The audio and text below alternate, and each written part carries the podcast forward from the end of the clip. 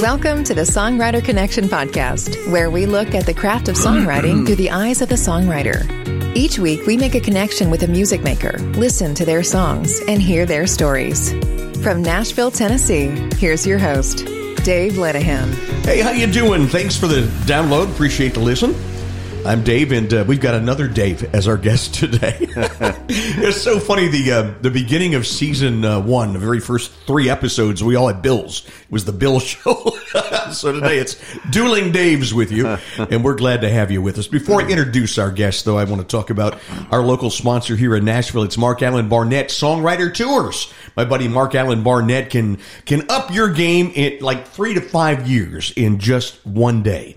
And these tours are amazing. If you're coming into Nashville and you're a songwriter, well, there's not a better place uh, uh, to go uh, than to Marc-Alan Barnette because he can take you around, introduce you to folks, and he, you know, he focuses on four big areas: and creation of the song. So he's going to look at what you're writing. He'll write with you.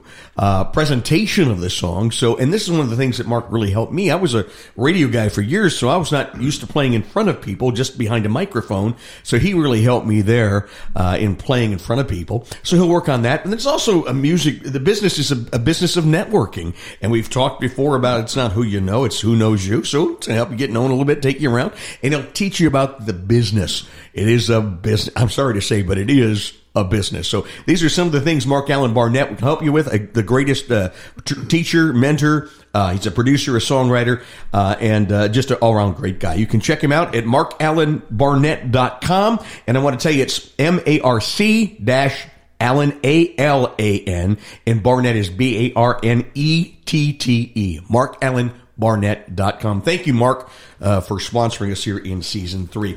It is season three. This is episode 11 already. Uh, and we've got an awesome guest. Um, I got to meet this guy years ago in uh, Cincinnati when I lived there. He used to come up uh, and, and help us out at uh, NSAI, the Nashville Songwriters Association, as one of the coordinators. And he put on workshops for us. He played in a couple of our our festivals that we put on up there. It's good to have Dave Gibson with us today. Hi, Dave. Uh, hey, Dave. How are you doing, buddy? I'm, I'm doing fantastic. Yeah. yeah. Um, I'm just thrilled here. to have you here. Yeah, yeah. And just to tell you a little bit about Dave, an amazing songwriter, certain songs for uh, Alabama, Confederate Railroad, uh, Joe Diffie, one of my all-time favorite songs, uh, Montgomery Gentry, Tanya Tucker, uh, Steve Wariner, his own group, the Gibson Miller Band, which we're going to talk about a little bit. They won an Academy of Country Music Award for yeah. vocal duo uh, and band uh, of the year back in '93. So it's good to have you here, Dave. Thank you. Well, thank you, Dave. Um, I love what you're doing here. I've, I've, listened to a couple of your podcasts, and uh, I appreciate uh, a bunch of my friends have been on them. And uh, yeah, um, I appreciate you asking me to come, including Kim all. McLean, who said, "Be sure to say hello to Dave." Gibson. That's right. So, yeah, yeah. Kent Blazy and Kent Blazy. yeah, yeah. Um, John Barry, my buddy. Yeah, yep. John's a great guy. Yep, yep. Uh, so um, I don't know where to. Except uh, we like to start with a song. So oh. uh, how about uh, a song to start us off? Well, uh, absolutely. It's kind of uh, this is the song that I usually start with when we we play this place called the Local and it's a great place. If you're coming to Nashville, you got to come to the local because it's the coolest bar mm-hmm. with the best songwriters. It really is. Mm-hmm. Uh, the, it's just the the place to be, and great food. And uh, give my buddy a plug, Mr. Jeff Reed over there who owns it. We've been playing at the local. Me and my buddy Greg Crow, uh, who I wrote a hit song with. I'll play in a minute. But we've been there almost three years. It'll be, yeah, I guess three years, something like in June.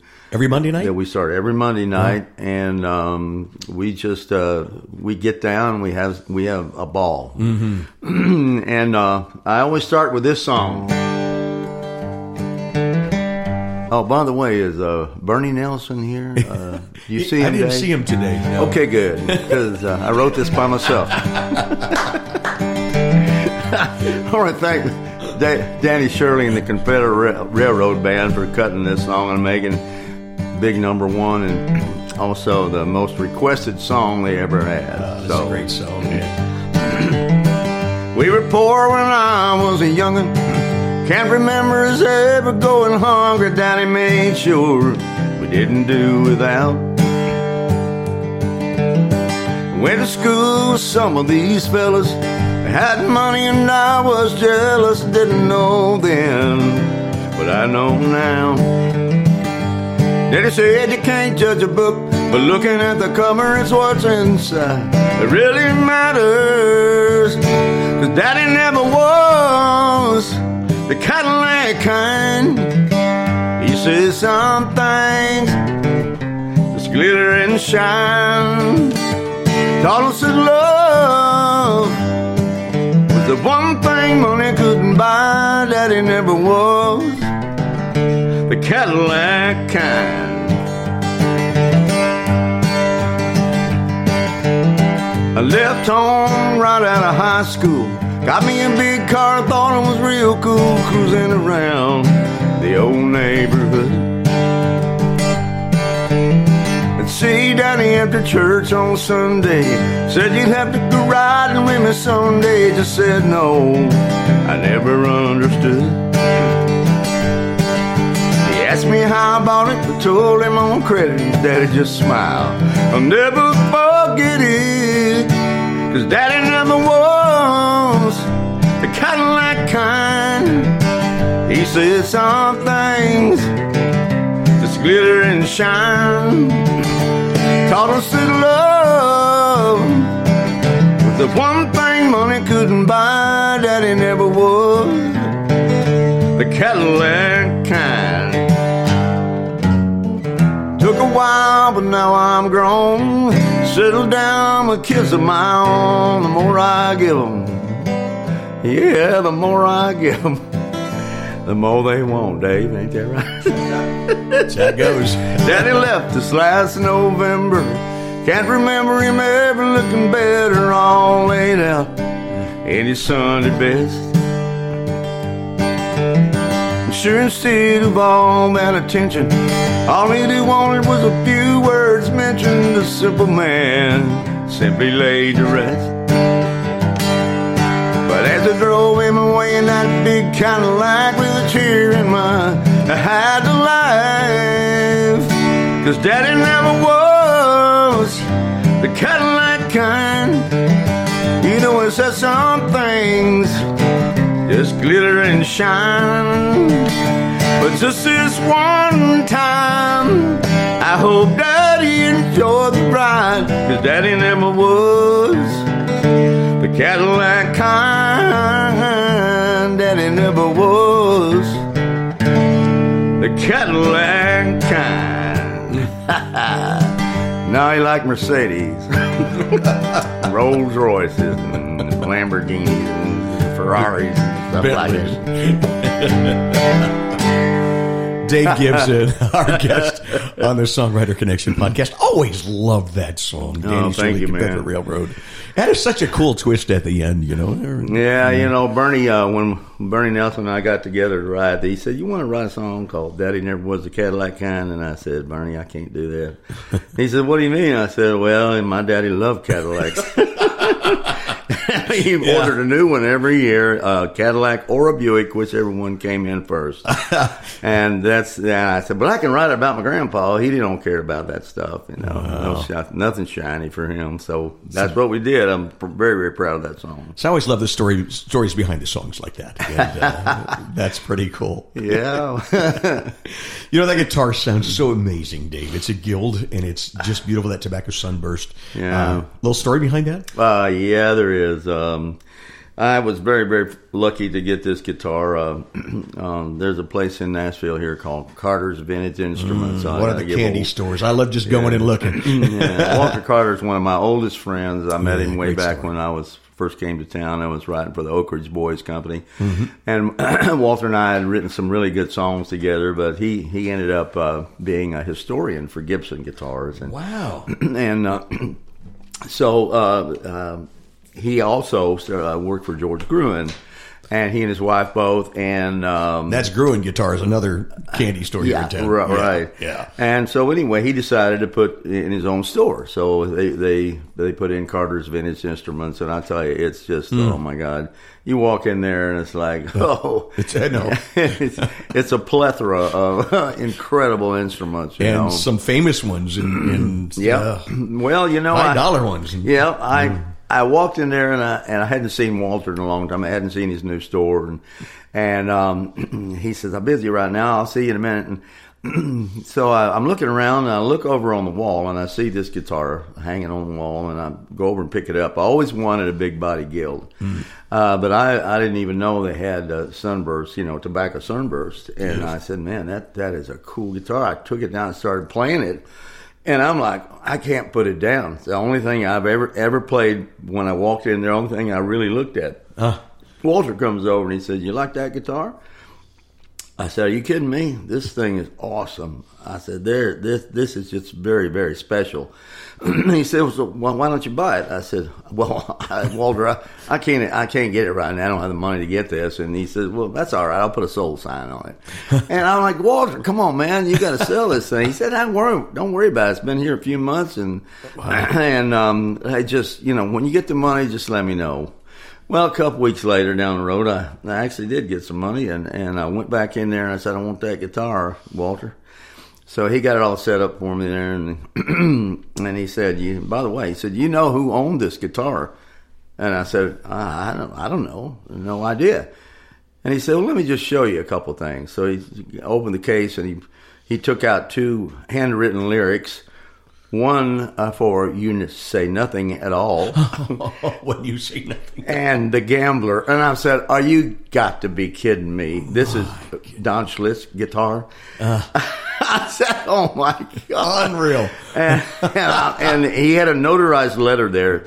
Actually, what had happened, he he decided to get rid of the guitar. Uh, I mean, to give it to Vince Gill for a benefit. And and so whoever bought it, you know, I, I obviously didn't, you know, they whatever they they brought it back in and and was going to sell it, put it on consignment. So so uh, he's got this notarized letter that says this was my main uh, performing, uh, writing, and uh, recording guitar for 15 years.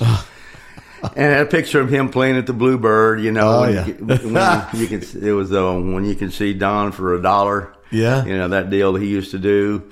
And uh, so I said, "Oh my God, man! I, I, I can't even believe this. This is this is like getting." A, and he said, "I think there's some still some hit songs." In I was just going to ask you, was there the hit songs in that guitar? That's what he said, and by golly, I've ri- I've written a bunch of them since I bought this guitar.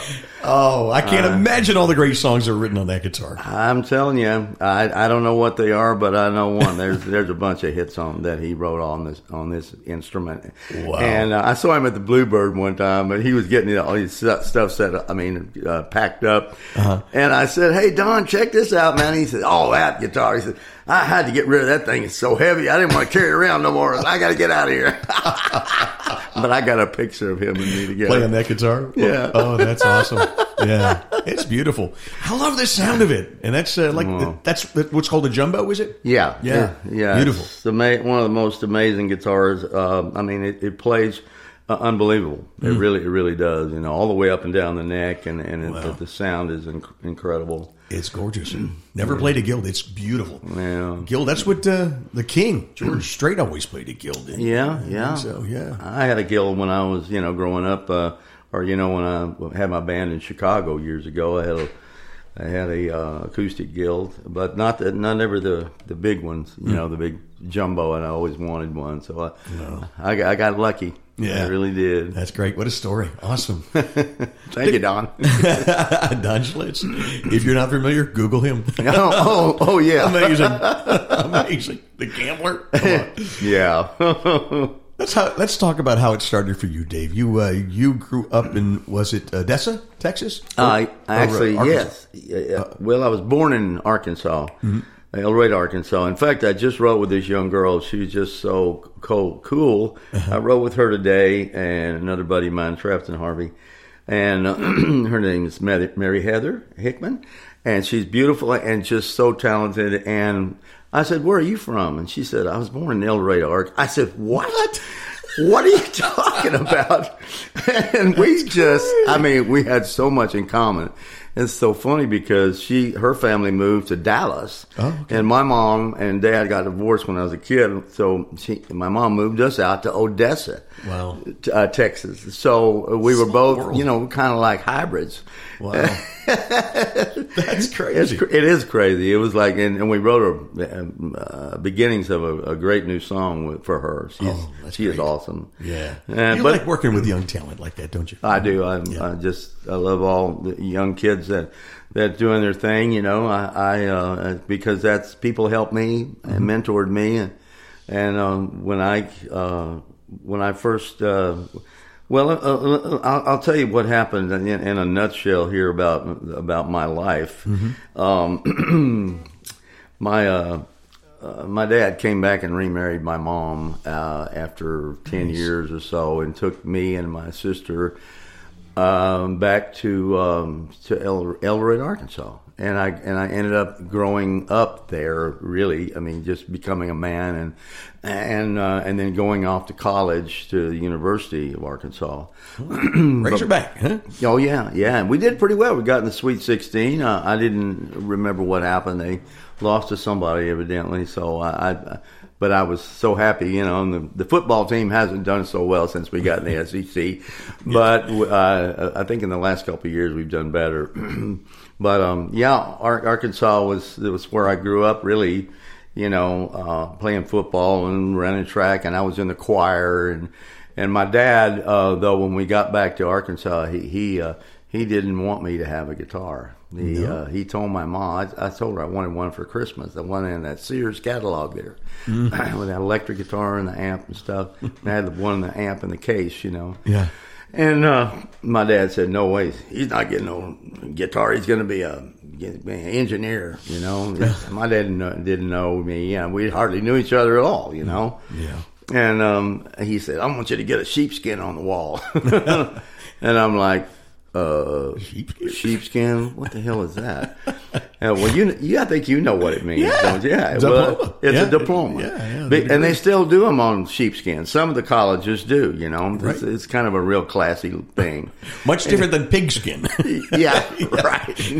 so, so anyway, well, uh, much much to my dad's uh, uh, chagrin, my mom bought me a guitar for Christmas, and uh, he came home one day. He he he was a hard working man. He worked. He was a pipeline foreman for this Lion oil company down in Arkansas, and he worked. He worked hard, and uh, he just wanted the best for me, and uh, he didn't think that. He he said it was you're not going to get an old guitar and be a minstrel and play in bars like that. I'm like a minstrel. By the way, I'm writing a book called The Wealthy Minstrel. ah, That's cool. Kind Yeah. of an autobiographical. it is an autobiographical book of, of my life, you know, and uh, I I got love that. that. kind of reading. I love to read bios. Yeah, biographs. Yeah. People have been telling me, say, man, you need to write a book. And so. I, I started it. I'm not that far along with it, a couple chapters. But anyway, my, my dad came home one day and my mom, her- uh, uh, I mean, I had the guitar out playing it. He came home early and uh, we hid it under the bed, see, so he didn't know it was there. he comes home and hears me playing that guitar. And he says, I thought you, I told you not to buy that boy a guitar. and she said, you leave him alone. he slammed the door and drove off, you know. But, but anyway, he, my dad, you know, we didn't see eye to eye on a lot of things, but he he brought home one day a, a, a little Sony recording deck with a real, real deck, you know, Yeah. with a little microphone and stuff. Yeah. Uh, for one of the first ones they ever made, you know, and um, and I had my band over at the house because I had a little trio that we'd put together in high school, and we were rehearsing in the house, and and I didn't think my dad even knew we were there doing that, but he brought this brought this thing in, and he didn't know how to work it.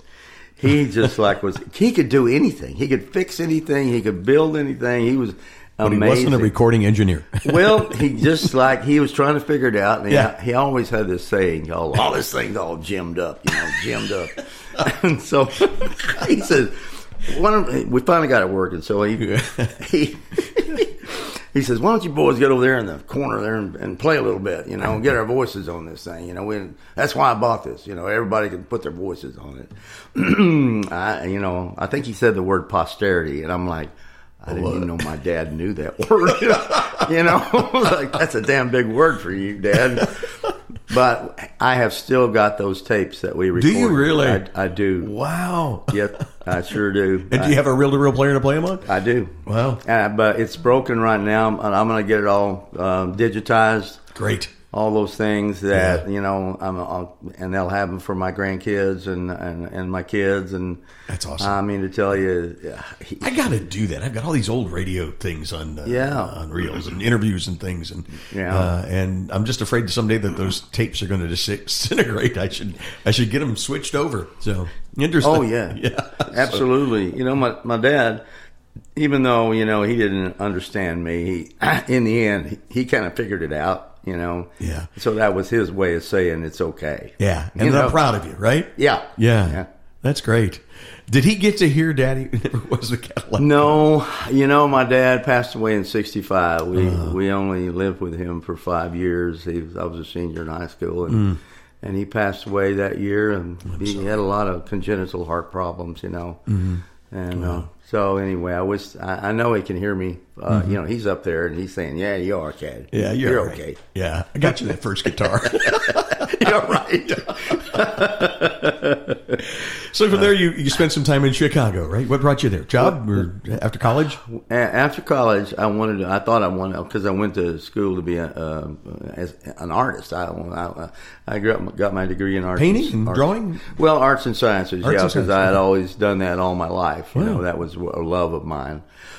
besides music, Mm-hmm. and so I, I went up there and um, um, I, I went to school for that, and and then right out of college.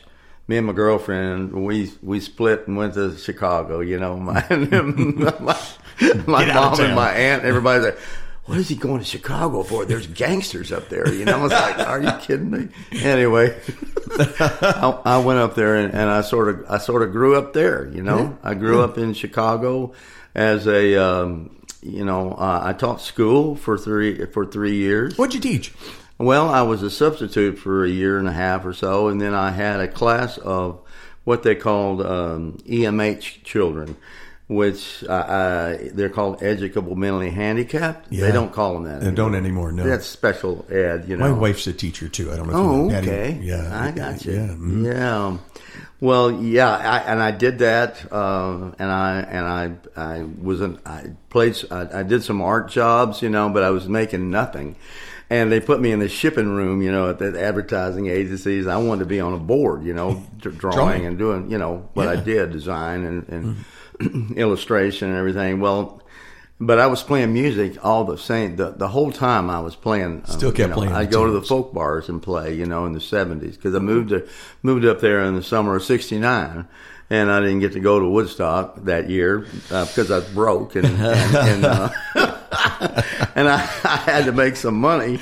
Summer of Love. Yeah, but I was I was fortunate, very fortunate to to be in the audience tonight uh, at the Earl of Old Town in Chicago when John Prine and Steve Goodman got discovered. Oh my, yeah, Yeah, they got. The, I Wow. mean, by Paul Anka and Kris Kristofferson. amazing. What Yeah. a story. That's It's- awesome. It's ama- it was amazing. It's like wow. A lot of people don't realize that uh, you know Steve Goodman, who wrote that song, Oh, yeah. uh, that David Allan Coe did, you know, perfect country and western song. That Prine really helped him with it. Yes, he never, did. He did. never took credit. He said, "No, that's your that's your Absolutely, he baby." did. Uh, yeah. That's good. I'm cool. Yeah. I'm glad you know that because most Yeah. people don't. Yeah, most people don't. Uh, but uh, Steve Goodman was playing a place called the Quiet Knight, which Mm-hmm. I had played before. You know, it was a folk club back then. Mm-hmm. And he and uh, Kris Kristofferson and Paul were there to watch him, and he said. two of the you greatest think I'm- songwriters ever. You, You, know? Mm-hmm. think I'm good? You got to see this other guy. And it was all after hours. It Mm. all happened. Got there and um, they closed the doors, and it was like they got there. It was. what a story! it was unbelievable. Wow, Yeah. that's great. Yeah. Can we hear another song and then uh, we'll take a little. Absolutely, But, uh, yeah. awesome. Dave Gibson is our guest uh, on the Songwriter Connection podcast. Um, well, Guild. Love that guitar. you want to hear the story behind this one? I sure do. This is this is kind of this is this is a funny one. I was writing for Alabama's company. First, my first publishing deal was with the Oak Ridge Boys, Was that was Jimbo working at the, Jimbo Hinson at the time? Oh yeah, yeah. I mean that's where Jimbo and I Yeah. I met, and, and we actually wrote a hit. Yeah. you know, for Larry Boone called "Don't Give Candy to a Stranger." Oh, wow. Larry and Jimbo and I wrote that. Wow. it was a top ten hit for Larry, and um, Jimbo is my one of my best friends. Wow. No, I love Jimbo. We just I mean, recently lost Jimbo, and if I- you're not I know, we've know. talked about him on the show in the past. Um, what a great guy! Yeah, What a great writer Mm-hmm. and just a great human being, you know. but but anyway, I was writing at the Oak Ridge Boys Company, and, uh, and then uh, a year or so later, I I started writing at uh, at Maypop Music, which was Alabama's company. And I had this really nice office uh, there on uh, I think it was 19th uh, Avenue, right across from the you know Virginia's Market, what they call the Murder Mart. Oh yeah, I know right what you're talking about. Well, we won't go into one. they call Why it. it's called that? Yeah. But I had this really nice office on on the second floor, and um, uh, I was supposed to ride with Teddy Gentry that day because he was coming in from uh, from Fort Payne. well, Teddy was late getting there, and um, I came up with this idea in my head, and just like wrote that, wrote it down, and had a melody to go with it. and I'm like, well, you know, uh, Teddy's not here, so I had to go next door to my buddy Ronnie Rogers. He's in his office. And, you know, Ronnie had written Dixieland Delight, and I don't know how many other humongous hits for Alabama. And um, so I played this idea for Ronnie. And I said, "You you like this, Ronnie? You, you think this is good?" He said, "I love that." And I said, "Well, why don't we write it, and then we'll get Teddy involved when he gets here." Well, we wrote that song in about an hour and a half. Teddy never got there until we were done. So, He is- does he get a co-write?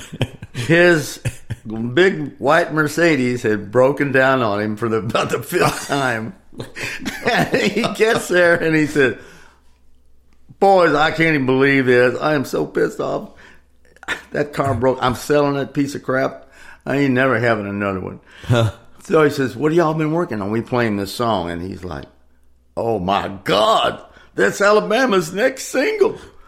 and we're like, Wow. What in the hell is he talking about? There's no way in the world Alabama's ever going to cut a song in this country. And he says, No, you don't understand. The radio guys, programmers, and DJs, uh, they're saying that uh, Alabama's not country. They're Southern rock, they're pop, they're whatever. And and Randy was really pissed that they they were saying this stuff. And he told Teddy, he says, Find me a, a country song. And I'll show him who what a country singer can do. yeah, And so and he did. yeah. Teddy says, "Go get a six pack over there at Virginia's Market. And we're we're going to celebrate. and We're putting the song down. Go upstairs, or you know, right down the hall there, and uh, that little studio we had, yeah. And we cut a little demo on it. It was you know just Ronnie singing it, and just a couple of guitars, and Teddy races it down to Fort Payne Oh God. and and Randy is at his house in the sauna. Teddy, Teddy. Oh, Teddy's there waiting on him when he gets out. and, and Randy says, "What in the hell are you doing here?" Said, "I thought you were in Nashville writing." He says, "Yeah, that's a long story. Just forget it. I got a song. You need to hear this song." he plays it for Randy. Randy's sitting there and he doesn't say a word. Doesn't say a freaking word. And and um, Teddy says, "Well, well, what do you think, man?" and Randy says, "Well, you know, it ain't my favorite, but uh, I'd be a damn fool to turn a big hit song down." Ain't my favorite. And so, to make a long story short, I tried shorter. Um, they cut that song. It became uh, that's first single or second single, first single, I believe, off that album. They were doing, and it went to four weeks at number one. Four weeks the biggest one. song they ever had at radio. Wow. And I have, it is the gift that keeps on giving. Isn't it? It's uh, I bought me a house. It's yeah. I mean, anyway, it ain't about the money, but sometimes it, but it's about the money. it, you know something. Thank you, Teddy Gentry, Yes. for, for not getting there on time and being a third on that song. He always says it when he goes out and does a writer's thing. He says, "Yeah, if I'd have got there that earlier, I'd have been a third on. it. Thank you, Teddy. That's a lot of money. That, that appreciate Mercedes cost him a lot of money. I didn't it? appreciate you, buddy. well, anyway, I- Let's hear it. And I know you know this song, folks. Yes, I do.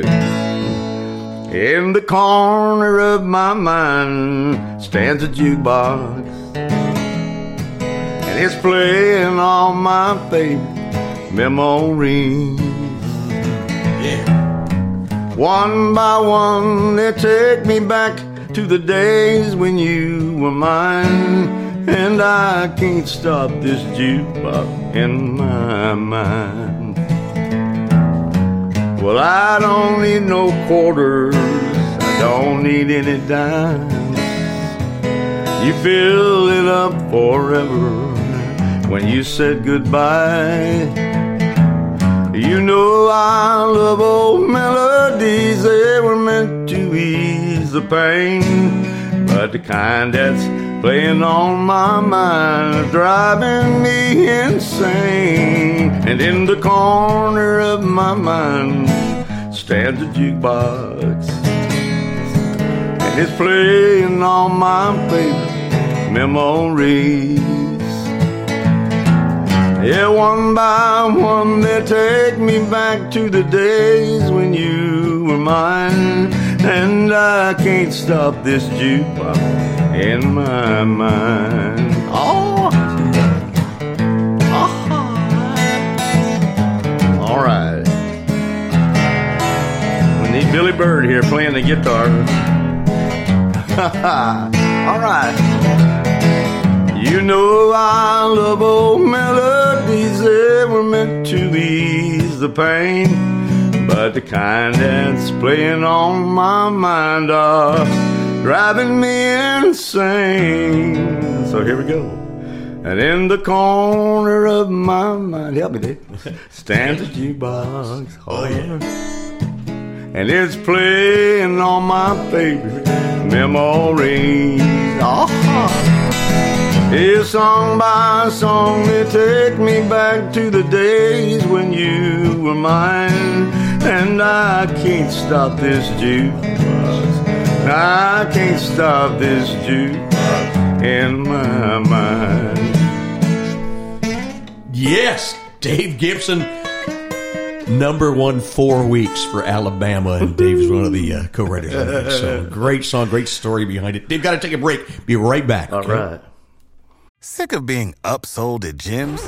My guy, you're currently a base member. For $90 more, I can upgrade you to our Shred membership. For $130 more, you'll be a Swole member. And for just $300 more, you'll reach Sweat Platinum. At Planet Fitness, you'll get energy without the upsell. Never pushy, always free fitness training and equipment for every workout. It's fitness that fits your budget. Join Planet Fitness for just $1 down and $10 a month. Cancel anytime. Deal ends Friday, May 10th. See Home Club for details. You're listening to the Songwriter Connection, connecting with music makers and hearing their songs and stories. Now back to the show with your host, Dave Linehan. And Dave Gibson, who's our guest this week. Dave, so good to have you here. what a Mm-hmm. Thank great you. story on uh, uh, Jukebox in My Mind. Yeah. We were talking about your story. We last left you in Chicago. Mm-hmm. Um, what made the decision to, to come to Nashville? Well, um, a lot of, of things did. I, I uh, uh, unfortunately, I, my wife and I split up, and my, I I knew that nothing was going to happen for me up there. I'd had we were the number one band in Chicago. We played one place called Nashville North for four and a half years. Wow. What was that band called? Uh, Dave Gibson and Hackenbush. Oh, Hackenbush. okay. yeah. Well, um, if I don't know if you know the name Hackenbush. No. Well, I didn't either. My drummer, he was a real big Groucho Marx fan, and he said, "You know, we should call this band Hackenbush." And I said, "What are you talking about?" He said, "Well, have you ever seen the movie Day at the Races with Groucho Marx and the hmm. veterinarian that he played? His his name was Doctor Hackenbush." Hackenbush. And he said they even had a little song, Doctor Hackenbush, Doctor Hacken. Anyway, Never knew that. Wow. well, Very neither clever. neither did I. So that's how that happened. Dave Gibson and Hackenbush. but I we were the main band, and we used to back up everybody from Nashville every week. Because the owner liked to have the new artists come up, and we'd back them up. You know, uh, Dean Dillon came up, uh, Bobby Borchers came up, uh, uh, Mack Vickery. Oh my God, Steve Mac. Wariner. Yeah. Um, we had an RCA showcase there. Um, it, it just everybody, you know. uh, Merle Kilgore came up. We backed him up. Little Jimmy Jimmy Dickens came up with his band, and Amazing. and I mean, we always had uh, somebody there that was playing at, at, at the place, or we backed up. And so I played there, uh, and then I left, and we played another call, another place called Spanky's on, on the south side of Chicago. And we were the house band for two and a half years. So uh, six and a half, seven years, I played the honky tonks, cut my teeth in the honky tonks. Gotcha. So it almost died there. Believe me, I, I in, that was my wilder days and uh, craziness. But I, I made it, and then, and then in 1982, I decided to move to Nashville. I said I, I'll never make it unless I move, and I'd been here actually in Nashville. In, I came in '71. Really? Yeah, I uh, uh, it had been that many years, eleven years since I had. I mean, I I'd come to Nashville every year just trying to pitch my songs and stuff. and I in '71 I had come for the Nash, uh, first Nash, Nashville Talent Contest. It was held at the Vanderbilt Fieldhouse. Okay. it might have been the first and last one. I, I don't know. Maybe they had it for a few more years, but I came down and I sang, and I and I really, you know, I, I didn't win, but I I think I came in second or something like that. And a lady comes up to me and she says. Uh, my husband is in the back here, and she, he wants to know if you wrote that song you just played. And I said, "Yes, ma'am, I did." and um, uh, she said, "Well, would you come back? He'd like to meet you." So I go back there and um, uh, meet this guy, and he says, uh, "I really like that song you just played. And uh, you you wrote that." I said, "Yeah, I did." And he said, "You got any others?" And I said, "Well, I got yeah, I got a, a bunch of others." I just started writing really at that time. I didn't really have a bunch of others. I had a few, but I didn't have a, a bunch. and he says, "Well." Uh, you know, I really like your voice. He said, I'd like to produce you. I didn't know who this guy was from Adam. And, and he said, I'd like produce you like BJ Thomas. And I'm like, what did you just say? BJ Thomas, my hero. Yeah. Oh my God. I said, uh, uh, yeah, that sounds awesome. And he says, uh, my name is Rob Galbraith. Rob And I don't know if you know who Rob is, but he ended up producing Ronnie Milsap. Oh my. Oh yeah, yeah, and uh, just a great guy and a great uh, performer himself. He actually had a band, a couple bands back there, and he was on RCA at the time. Uh, but he he really liked me, and so I from time to time I'd come down to Nashville and pitch my songs. I met another guy named uh, Audie Ashworth who helped me out. He he really liked my songs. Um, uh, he was worked with J.J. Cale and um, AJ Kale. and the piano player, uh, uh, you know, they, that was like the Tulsa Mafia, they call him. uh, you know. JJ wrote cocaine. They oh, God, I love, love JJ. And Yeah. then the piano player, uh, uh, ah, I can't think of his name. Up on the tightrope. Oh, yeah, that um, song? can't remember. Asked me too soon. yeah, well, anyway. not uh, not Leon Russell. Leon Russell. Is it Leon Russell? Yeah. Leon and JJ. They were they were oh man, they, they were real tight Yeah. friends, yeah. And uh, so I kept coming down and kept coming down, but nothing ever worked out for me. Uh, and and Rob told me, he said, "Look, man," he says, "You're gonna really want to make it. You got to move here." Yeah. So, but- and then I didn't. I asked my my wife at the time. She didn't want to move. She had a good job, and so that didn't work out. So I, eighty two, I moved to Nashville, and I was uh, I was broke. I was so broke, and uh, I said I slept in my van for well, I don't know two months on Sixteenth Avenue. On right Yeah. Music Row. Yeah, on Music Row. Oh, man. and Be, you know, because I, I didn't really, uh, you know, being divorced and a lot of things, you know, that, that you do when when you when you have no other place to go but up. I hear you. and so I, um, a buddy of mine who I'd written a jingle for back in uh, um, yeah, Chicago, where he was from Southern Illinois. He he, had, he owned a car car dealership, and uh, Country Joe is Country his Joe. name, Country Joe Hollingsworth. and that guy, he said, "What are you doing?" And I don't even know how. They didn't have cell phones back there in those days, Right. but I maybe I talked to him or he got a hold of me somehow, and he said, "What are you doing down there?" And he says, "You, you got an apartment and everything?" I said, "No." He said, "Well, I'm sending you some money." Joe sent me money, and I said, "No, Joe, don't do that." But you know, I was I was getting jobs, you know, playing at the Ramada Inn, different places, you know. but he sent me money, and he got I, I I was able to get an apartment and. You know, just like live like a human being. You know, instead of a refugee. Yeah. well, you hear that story, you know, about people will come down, live in their car, live in their van, but you lived it. Yeah, my my van was not in good shape either. The uh, people used to tell me, it says, "Man, those mirrors, you barely got them on that car." And I had duct taped the mirrors to the back to the the, the rearview mirrors to the car because they had rusted through. the greatest invention to mankind. Right. Duct tape. Yeah. Yeah. Can fix anything with it. Yeah. yeah. But um, I was, you know, I worked with other few other people. I, met- I met my buddy Win Varble back with a. He's my oldest friend in Nashville. I was going to ask you about Win. he was on the show not too very long. Oh man, I tell you, we we didn't have two pennies to rub together, Yeah. and um, uh, but, but uh, I was I got frustrated, and I was working with somebody that I didn't really feel like it was getting me to where I needed to be, Mm-hmm. and um, so I went and saw this guy Tony Brown. And he ran RCA. He was, Mm. Yeah. uh, yeah, and Neat he, guy. he liked my um, song that I had. I'd cut a record in Chicago with my band up there, and um, he had heard that song uh, a year or so before that, and and uh, that's actually when Alabama was signed. Yeah. And they they ended up signing RCA ended up signing Alabama, but our band was up for a deal at the same time. Wow. And I didn't know that, mm. you know, but Tony, I walked into his office and I had a big old cowboy hat on and big belt buckle, leather jacket, and I walked in there and he says, "Well, come on in here and I play me some songs." I play him two songs. He says, "That's a hit song. I know that song. I heard that before." And I played him another. He said, "That's a hit song right there." He says, "I'm taking you in the studio." wow. I said, "What?"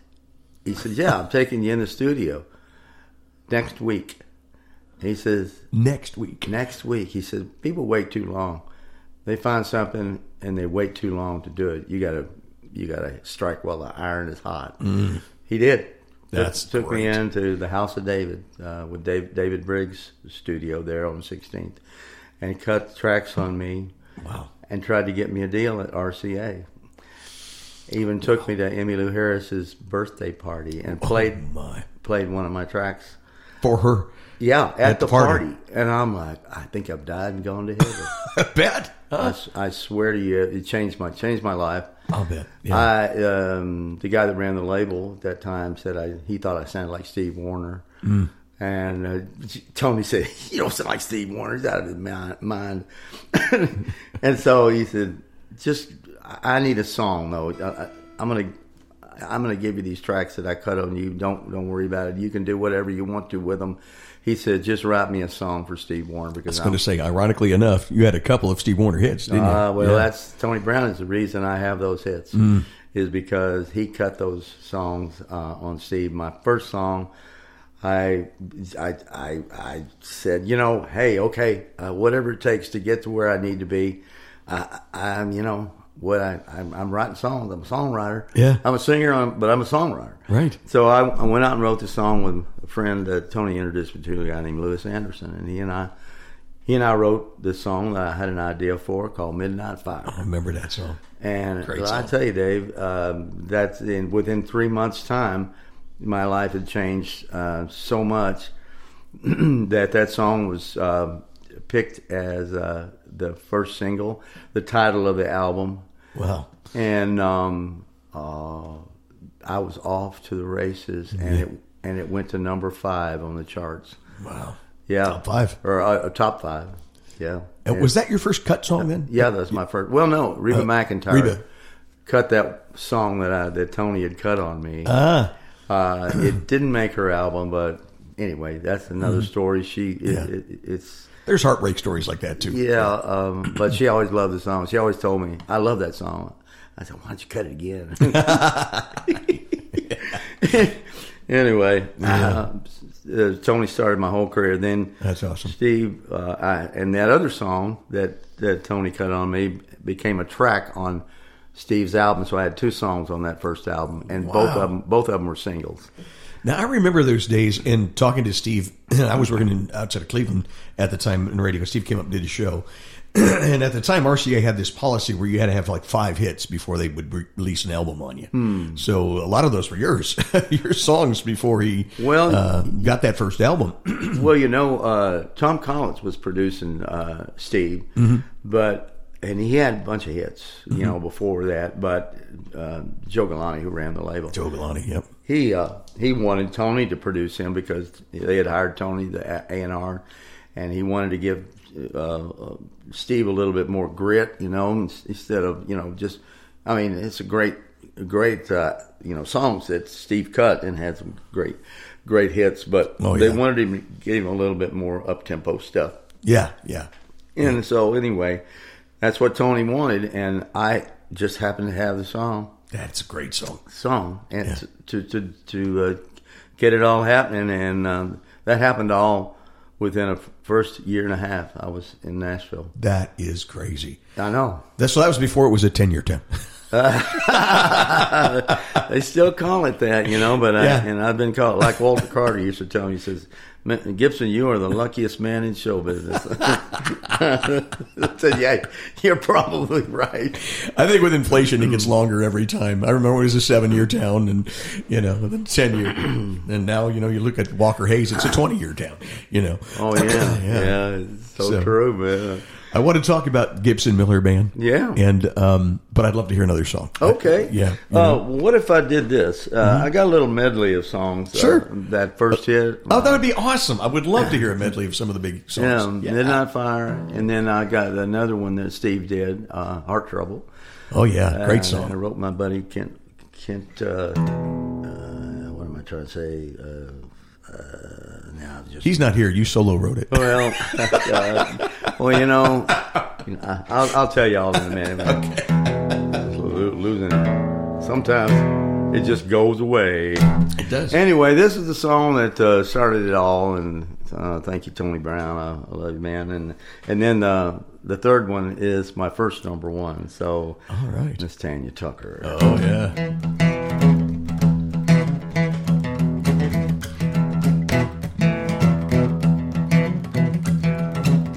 Midnight fire, love, sweet desire, burning hole in the heart of the night. Once the flame is burning bright, there's no running from the light of a midnight fire. Temptation's got a hold of us now. We're fighting, but we're losing ground somehow. We're in someone else's ring. and our hearts are filled with doubt.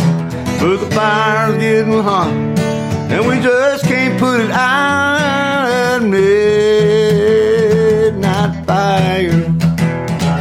Love, sweet desire, burning low. In the heart of the night, once the flames are burning bright, there's no running from the light of a midnight fire. Yeah, midnight fire. And then he did this one. You're giving me heart trouble. Yeah. Never had a lover ever play with my heart this way. You're a regular heartache. You're giving me heart trouble. Tell me that you want me, then you turn around, turn me away. Yeah, you're hot and you're cool, you say yes and then no. I can't get no relief, your heart troubling me. Yeah, you're giving me heart trouble. Hey, baby, you're giving me heart trouble. And then Miss Tanya Tucker did this one.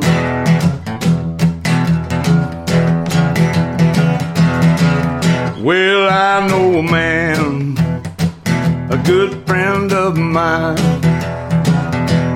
He spends all his time trying to make love work out right. But the woman he loves, she don't feel the same. I don't know much about love, but at least I've learned one thing. If it don't come easy, you better let it go. It's when it don't come easy, there's no natural blow. Make it hard on your heart. You might be better off alone if it don't come easy. You got to let it go. Oh yeah, fantastic! Dave Gibson, our guest on the Songwriter Connection podcast. That first one too, especially. You know, for your songwriters out there, just a, just a little. T- we try to give you tidbit, tidbits, things that'll help you. Uh, one of the things I want you to look about is um, I'm I'm learning and loving a lot the flat seven. If you don't know what I'm talking about. Google it, look at it. You threw that flat seven in there. It's surprised. It's surprised. It's always a surprise uh, Yeah. to hear, and it sounds great. You know, at first you go, "Whoa, does that belong in the key?" And then, and, you, and then you realize, you know, Yeah. it's a cool place to go. And uh, so check that out if you don't know that trick. Yeah. uh, do it. So some great songs there, Dave. Thanks for that little journey. Oh, well, thank you. it's great. Uh, I mean, that started, those three songs started everything for me, and my career. and uh, I want to thank Tony Brown. Tony Brown. I want to thank Tanya Tucker for doing that song and uh, for, uh, um, what's his name? Oh, I, I wrote uh, Heart Trouble with Kent Robbins. I couldn't quite remember his Kent name, Robbins, his okay. last name then. Yeah, awesome. Okay. Yep. So it was shortly after. Well, um, let's talk about the guy from uh, from the Bob Seger uh, Silver Bullet Band. Uh, you and he uh, hooked up together and uh, made country music history. So Oh. tell us how that all came together. The Gibson Miller Band is what we're talking Yeah. about. Well, you know something, um, Dave. I, I- I got to a point um, there in my career. I tried everything. I had two or three different bands I'd put together. Um, tried uh, the people that produced me uh, things on me, and I it got to a point in my career where I said probably in about 88, 87, something like that. I decided that I was just going to give up being an artist. I said, you know, I'm making a good living. I, uh, I'm just going to give it up. So I went out and saw this guy uh, named Doug Johnson, and um, he was producing uh, um, uh, "Better Off in a Pine Box." Yeah. Oh yeah. and, Doug Stone, right? Doug Stone Yeah. and um, I went out to playing some songs. Um, and he listened to a couple of my things. And He says, "Man, I really like I like these songs. I like what you're doing here." He said, "Let me take this CD and listen to it, all the songs on it." And because he's living in Atlanta then, and then just you know coming back and forth to Nashville. Seven o'clock that night, he calls me up and he says, "I love this song. This is a great song." And it was actually a song I'd written by myself called "Just Enough to Get to Memphis." And um, he says, "Man, I got an idea. You should meet this guy. He's he's a friend of mine. He used to be in play with Bob Seger uh, back in the day, you know, on all those albums before the Silver Bullet Band. Ah, So he was never in it. But anyway, that's another story. wow. Uh, he said he said his name is Bill Mueller. I said Bill Mueller. Okay, but he said it goes by Blue Miller. Blue Miller. Yeah. I never knew that. Well, yeah, and the reason he did is because he had a bass player drummer. He Blue always said, "Yeah, this guy's nuts." He, he's just, and he and he told Bill, he said, "You know, Bill," he said, "you ain't never going to get anywhere with a name like Bill Mueller." Bill and he said, "You need to take the U E and Mueller and the I and Bill and switch them around." I never knew that. I always wanted to know that story. That's I never had the nerve to ask him. That's the story. I swear to God. Oh it. man, yeah. that is something. So anyway, I go to see Doug, and he said, "You need to meet this guy, Blue Miller," and we do, and we hit it off big time. Played some songs for one another. We're all down at the Champagne Studios there, uh, on on Music Row, uh, Lawrence Welk's place. So you know the that was his his place in town, and and um, we uh, Freddie Weller was there too. Freddie Weller. Yeah, so Freddie Weller and um, I and Blue drink. and Blue and Here's I. a twenty. yeah, Bring the change in dams. Oh Guy, he was a member of uh, Paul Revere and the Raiders, I believe. Was it? yeah, he was. Yeah, he yeah. sure was. Yeah, and uh, lonely women make good lovers. Oh, yeah. And you know, Steve Wariner ended up cutting that again on, That's on right, he that Midnight. Fire album. Yeah. you know, but Bob Luman had originally done it. You know, back in the day. Wow. but Freddie, I mean, eh, Freddie was just a. I loved working with him, and he and I, Blue wrote our first single, which was Big Heart. Oh, You know, okay. Yeah. Lou was a great guy. We lost him a few years ago, unfortunately, and uh, yes. great guy. Three. It's hard to believe it's been three years. I mean, uh, my buddy, he's a, we wrote all the songs that we put out. You know, uh, that that we did, except for "Mamas Don't Let Your Babies Grow Up to Be Cowboys," and and that was for the Sony Pictures movie, uh, "The Cowboy Way." Cowboy Way. Yeah. That's right. You guys did a version of that. That's Oh right. yeah, four four version of it. Ah, well, Yeah, and there's a funny story about that. We were opening up for Wil- Waylon in uh, Hershey, Pennsylvania, at Hershey Hall, and uh, we got get to go on Waylon's bus and meet him and everything, and hang out with him. And he and Jessi were just awesome. And we go in there and say, "Hey, uh, hey, Waylon, you know we're not going to do Mama's." Uh, and he's, "What do you mean, Hoss?" I hate that song. I never do it. He says, but I love your version. Oh man! wow! he did. He said, "You better do it." What so, a story! So we're out there doing that song, uh-huh. and all of a sudden the place erupts. I mean, it, people are going crazy, and we we think, "Hey, we're really knocking it out of the park here," you know, on that song, On that, song. "Mamas." Uh, We'll look up and it's Waylon singing with us with our bass player, and he's about two feet tall, taller than, than Yeah. Doug, Doug Cahan. oh, Like, what a visual here! Wow, it was awesome. It was just awesome. He came out and sang with us. It's that is like, such a cool story. What a memory, huh? oh man, Wow. yeah, what an honor. And he ended up doing the song in his show, just exactly the way we did it with "Good Hearted Woman" because it's the same feel, the four Yeah. four feel, you know. Yeah. Yeah. Um, anyway, they had that they had that feel and it just fit him perfectly. You know, that's great. Fantastic. pretty cool. So- yeah. So the Gibson Miller Band, and all of a sudden it blew up. Some Yeah. huge hits. Um, you know, Texas Tattoo uh, really sticks in my mind. Right? Yeah. Um, oh man, that's one of my favorite songs, "Blue It" I ever wrote. Mm-hmm. I saw this guy, and, and it was one time with a Texas uh, tattoo of Texas on his arm, Uh-huh. and uh, and I told Blue, I said, "Man, we we got to write a song called Texas Tattoo." But we don't want it to write about a guy. We want to write about a girl. Yeah. And he and I wrote that song. I mean, it was It's one of our so biggest songs we ever had. And so much fun to play. And then we got a lot of trouble, though. We had these little transfers that all girls wanted. Their little Texas tattoos. And they wanted to put a, they, they wanted them put on there by the band and stuff. Anyway, that's, a, that's another story. places. Yeah. Yeah, for another time. Can you play a little bit of that one? I can, yeah. Yeah, yeah. I mean, I you want me to play the whole thing, or I can Just play a bit. Wait, wait, whatever you feel. I want to talk about what you're doing now. You got some really cool things happening. Well, I'll tell you what, I'll just play a verse and a chorus. There it. you go.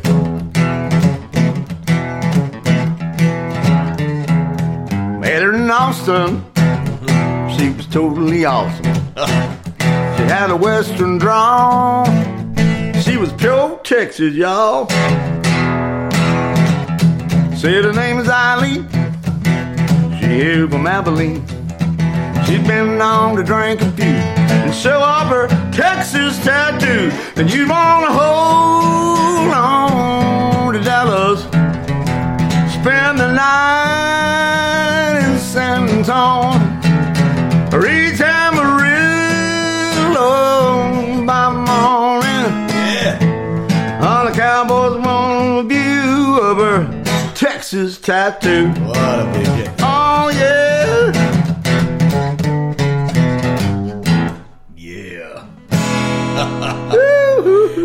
always loved the rhyme that started that song. Met her in Austin, and she was totally awesome. a great rhyme. Oh, thanks, man. Blue and I had a special writing partnership.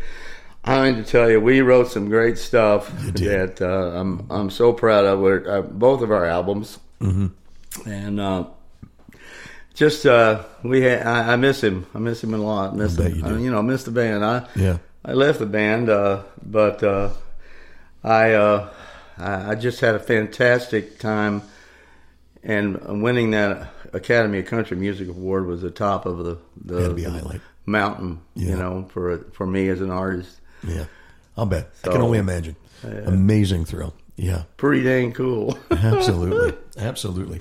I remember I was working at B105 in Cincinnati at the time that song came out. I went into the music director's office, and there's a big poster of you guys in there. And I went, "Oh God, I love these guys!" And I'm looking at y'all, and the one guy looks so familiar. This is you talk about small world kind of thing. The one guy looks familiar. I said, "Do you know the names of all these guys?" And, I know. and they, I said, "Who's this guy right here?" And they said, "What?" His name is Mike Daly. And I went, "You know, I, I was thinking that was him." Um, because I he grew up in the Cleveland area where I was from, and he I think he went to the same high school. I know his brother did, um, and so I knew of Mike, and he was in this band in Cleveland that we used to follow all around because they were just awesome, called the Buckeye Biscuit Band. So it's like small world. So I went to see your next show in Cincinnati, and uh, you know, and it was kind of reunion time again. Yeah. and, and Mike's still playing that steel uh, guitar, oh, he's awesome. Yeah, dobro, and everything. Yeah, he's amazing. He's playing with Hank Jr. now. I've Been playing with Hank for many many years. Yeah, so And Travis Tritt was playing with Travis and Hank, but I think Wow. he's just with Hank now. yeah. What a band you guys had! That was amazing. Yeah, it, amazing it, times. it was. I, Yeah. I mean, I, I, uh, oh, I just, I love playing. I love playing music. I love performing, and to have a band like that, it was just like the best. Mm-hmm. Just amazing player. Blue Miller was one of the greatest guitar players I ever played with, and um, singers and writers. You know, he used to sing all that high harmony with Seger. Yeah. you know, and that was high. Mm-hmm. I mean, he just had that kind of a voice, you know, that could just blend so well. I'm going to pull out some of my Seger records. Yeah, Yeah. Bob Seger Seven, oh, Smoking OPs. He played on all those early albums. Wow. Yeah. One's cutting uh, muscle shoals. Uh, no, I, I- you know, I don't know where they were cut. Hmm. Uh, I know that that the Night Moves album was cut in Muscle Shoals. Barry remember that. Beckett was the producer on that. You Okay. know, Was Blue, with them then? Or- no, No. Okay. no, because that was the Silver. That was Bullet Silver band. Bullet days. Okay. Right. So Yeah. before that. So anyway, um, I digress. I go off on these tangents. You know, you're at Oh, that, no. that age.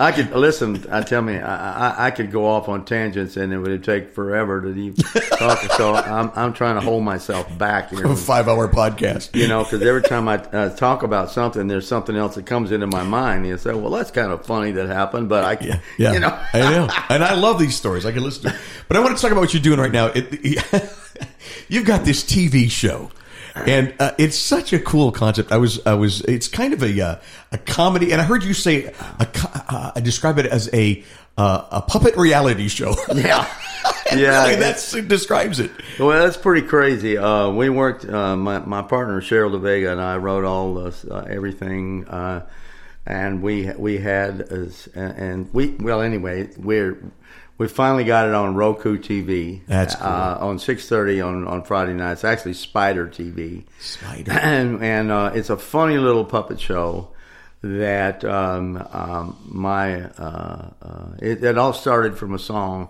that I will have to play. I'll have Yeah. to play you that one. I hope you will. It's called the Frog Song. The frog song. Yeah. Uh-huh. And um, anyway, Frank the Frog, Frank TL Frog. TL, Yeah. which stands for the Lucky. the lucky, Yeah, yeah. the lucky Frank- frog, the Lucky and it's Frog. two G's, right? So Two it's G's. frog Exactly. exactly. and anyway, um, we that turned into a bunch of other puppets. We had my sister and I made all the puppets. Yeah. Uh, she's a um, incredible seamstress, and um, and we defi- we designed these puppets, and and we just had a ball for four and a half years, and and um, had an office out in Ashland City, and and then we had to, 2020 came along, we had to shut it down because you know she couldn't come down, and she lives in New Jersey, and so she couldn't come down anymore, and and and be uh, and you know she had an apartment in in Nashville, but she had to quit because nobody could go anywhere. So that's kind of like so anyway, we started writing books though. Uh, before she left, we started writing children's books out of nowhere. You know, we just like we well, we want to be in the kids market. You know, the puppet show is kind of uh, riding a line between adult and adult humor, humor and kids. So we Mm-hmm. So just both can said, enjoy, you know. you know, I mean, there's plenty of stuff out there now that, that is, you, you can't believe that kids are watching. But anyway, we wanted to do something, and we we started writing this book, uh, and we didn't know where it was going, but it was it was going to be a fight. It's going to be a little war between uh, Bully Vanilli, Bully vanilla. yeah, and uh, Mustachio Pistachio.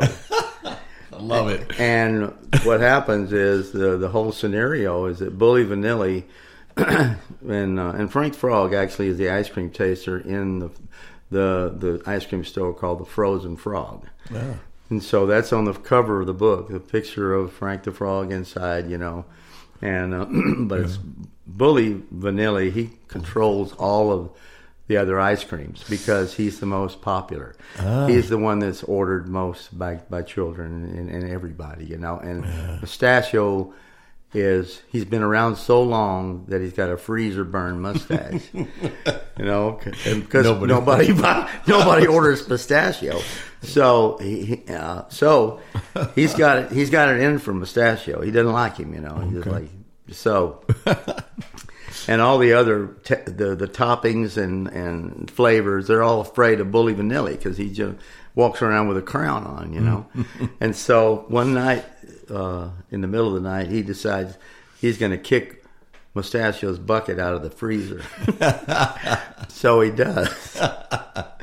and and what happens is that Mustachio is laying down there on the floor and he's melting. Oh. you know, oh, and it's like, and the milkshake says, you know, we can't stand for this. You know, we, we can't have this th- this bully Vanilli. He's he's he, you know, who does he think he is? You know, so they band together and, and they end up.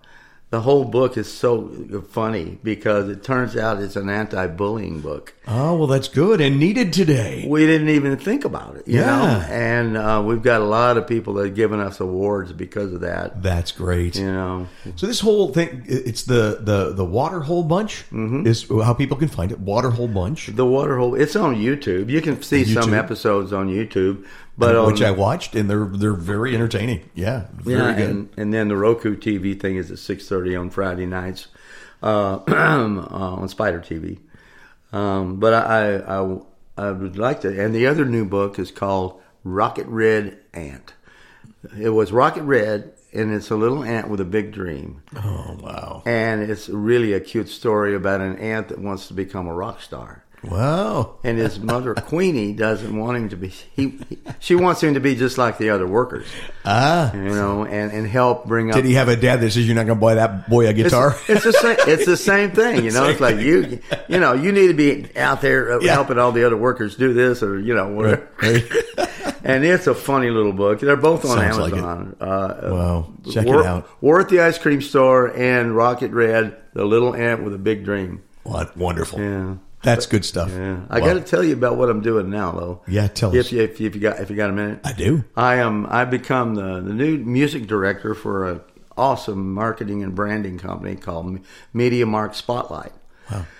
And I, uh, I, I don't know how I just kind of fell into this thing, and I'm writing songs for for clients, short songs, and I'm writing um, uh, all kinds of other things. Uh, they're doing for me is branding me and bringing me up out of out of nowhere since my social media has been kind of like lax in the last ten years or whatever.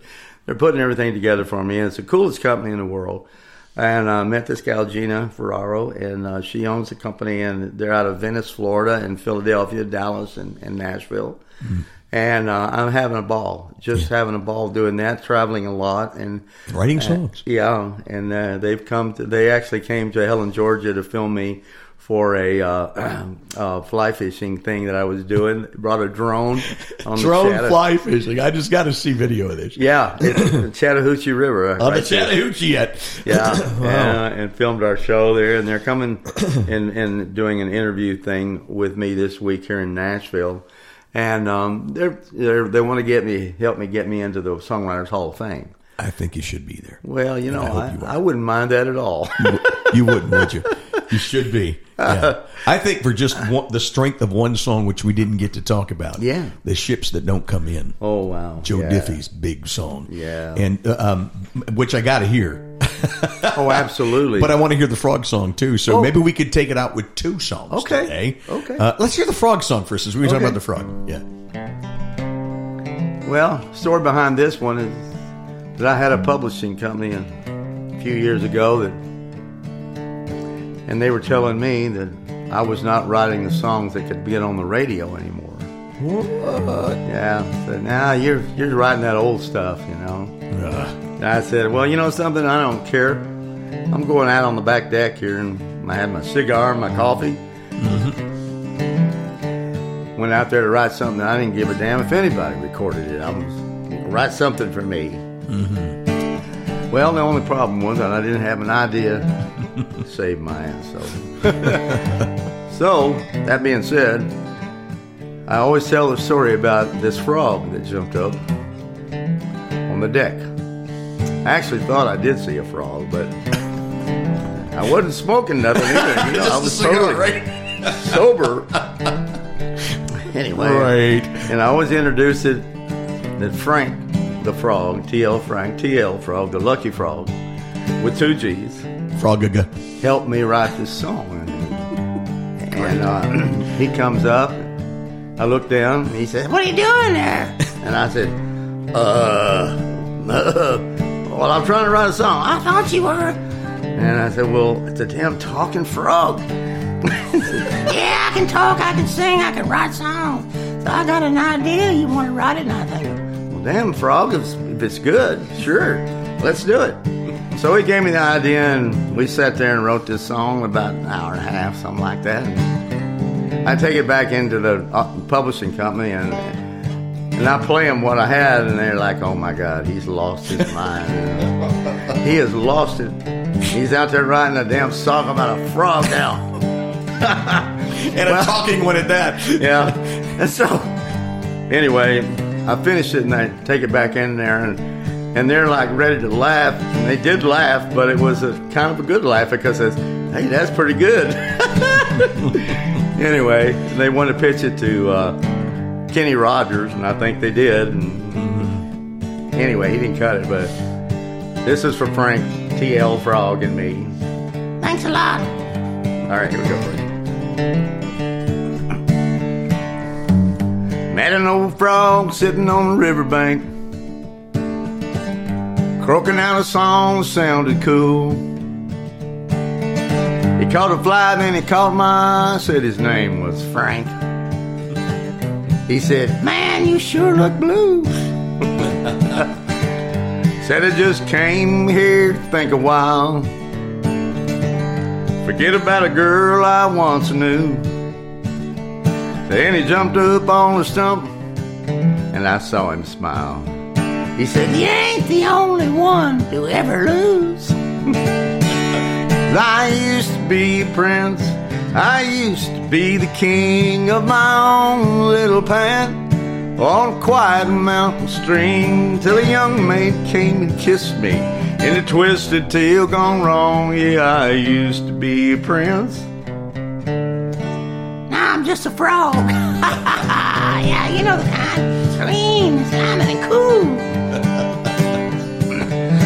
All right, Frank.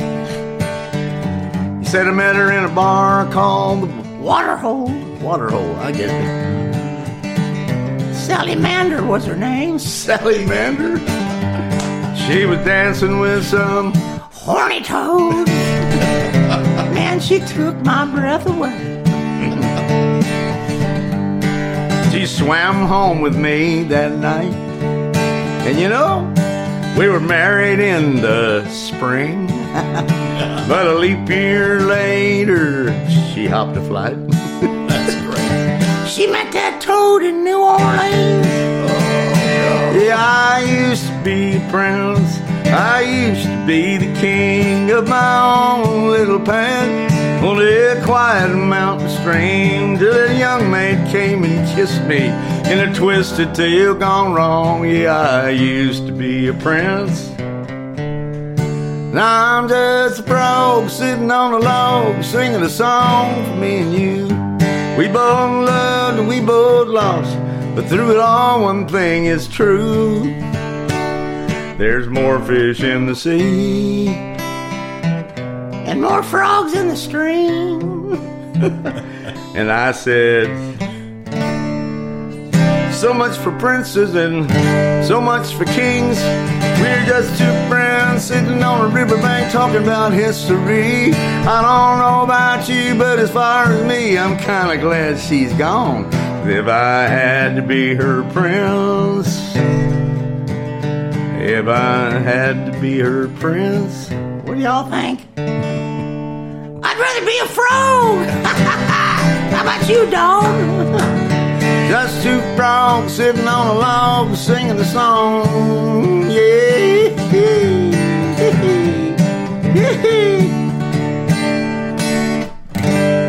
I get it now. What a great song.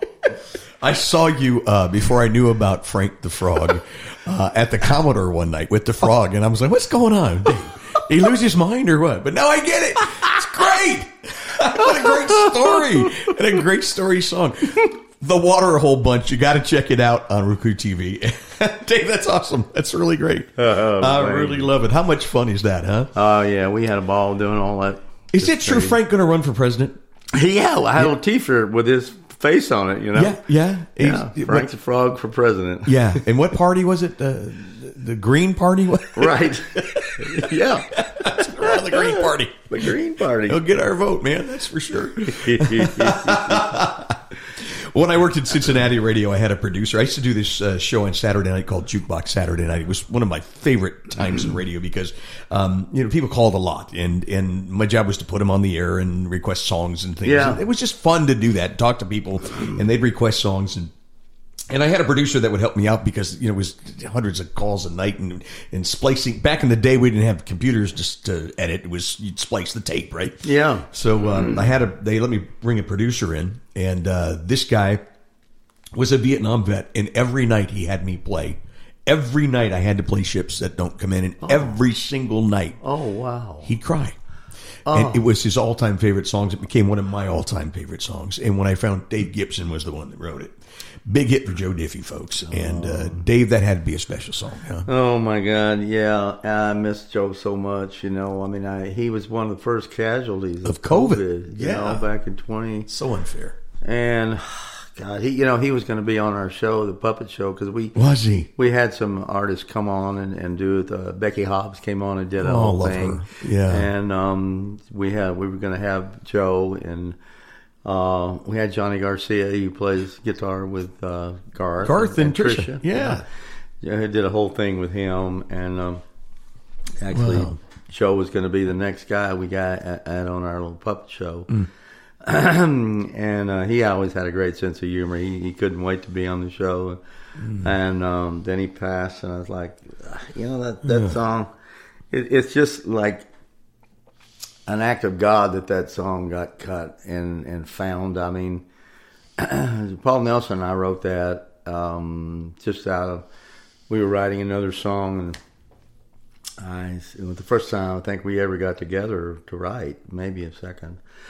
But I said, Paul, this song ain't going nowhere, right? And I said, I know you got an idea in your book there. Mm-hmm. And uh, I drug it out of him. Mm-hmm.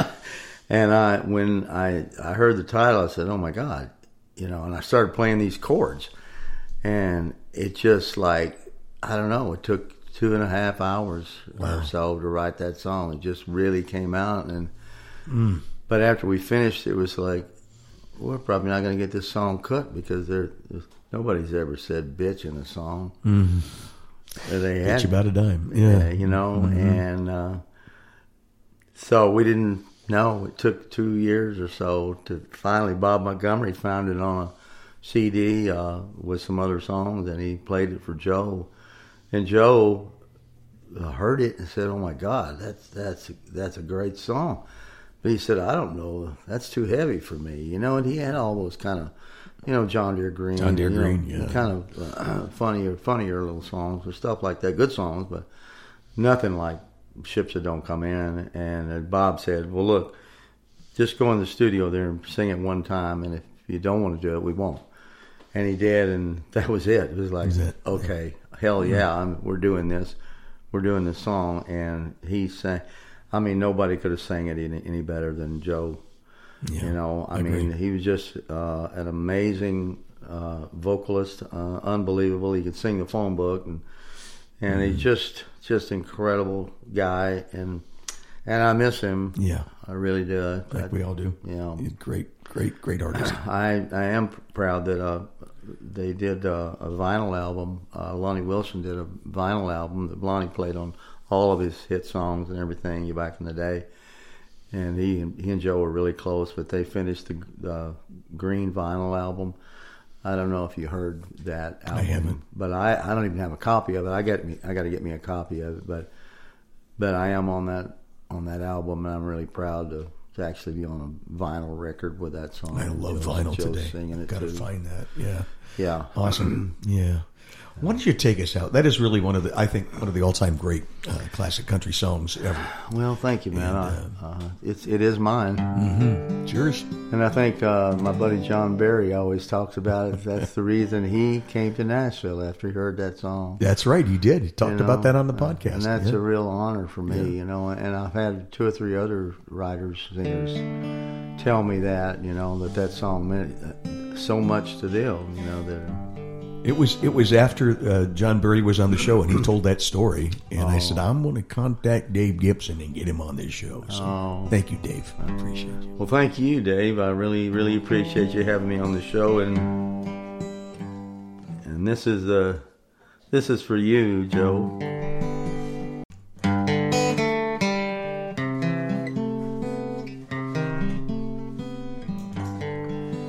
I could tell he'd had a tough life by the way sat and stared. Me, I'd come to push and shove. So I pulled up a chair. We talked of roads untraveled, and we talked of loves untrue, of strings that come unraveled. We were kings and kindred fools. And just when I did bottom, that old man raised his glass. Said at least we've had our chances as those that never have. So here's to all the soldiers who have ever died in vain. The insane locked up in themselves, the homeless down on me. To those that stand on empty shores and spit against the wind, and those who wait forever for ships that don't come in.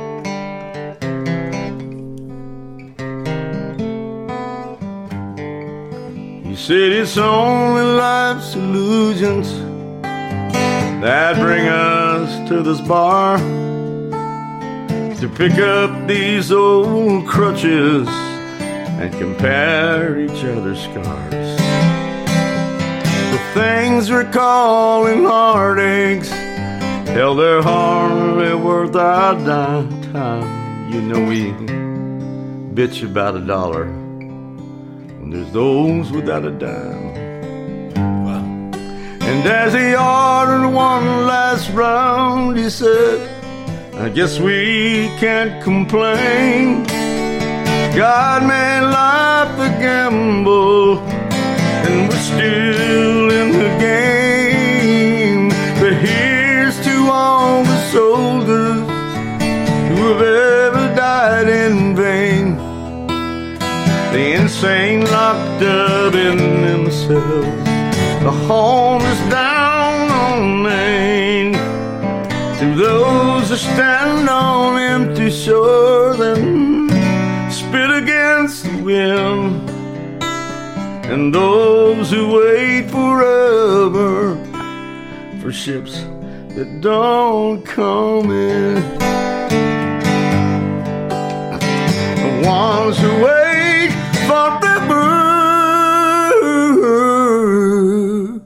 for ships that don't come in.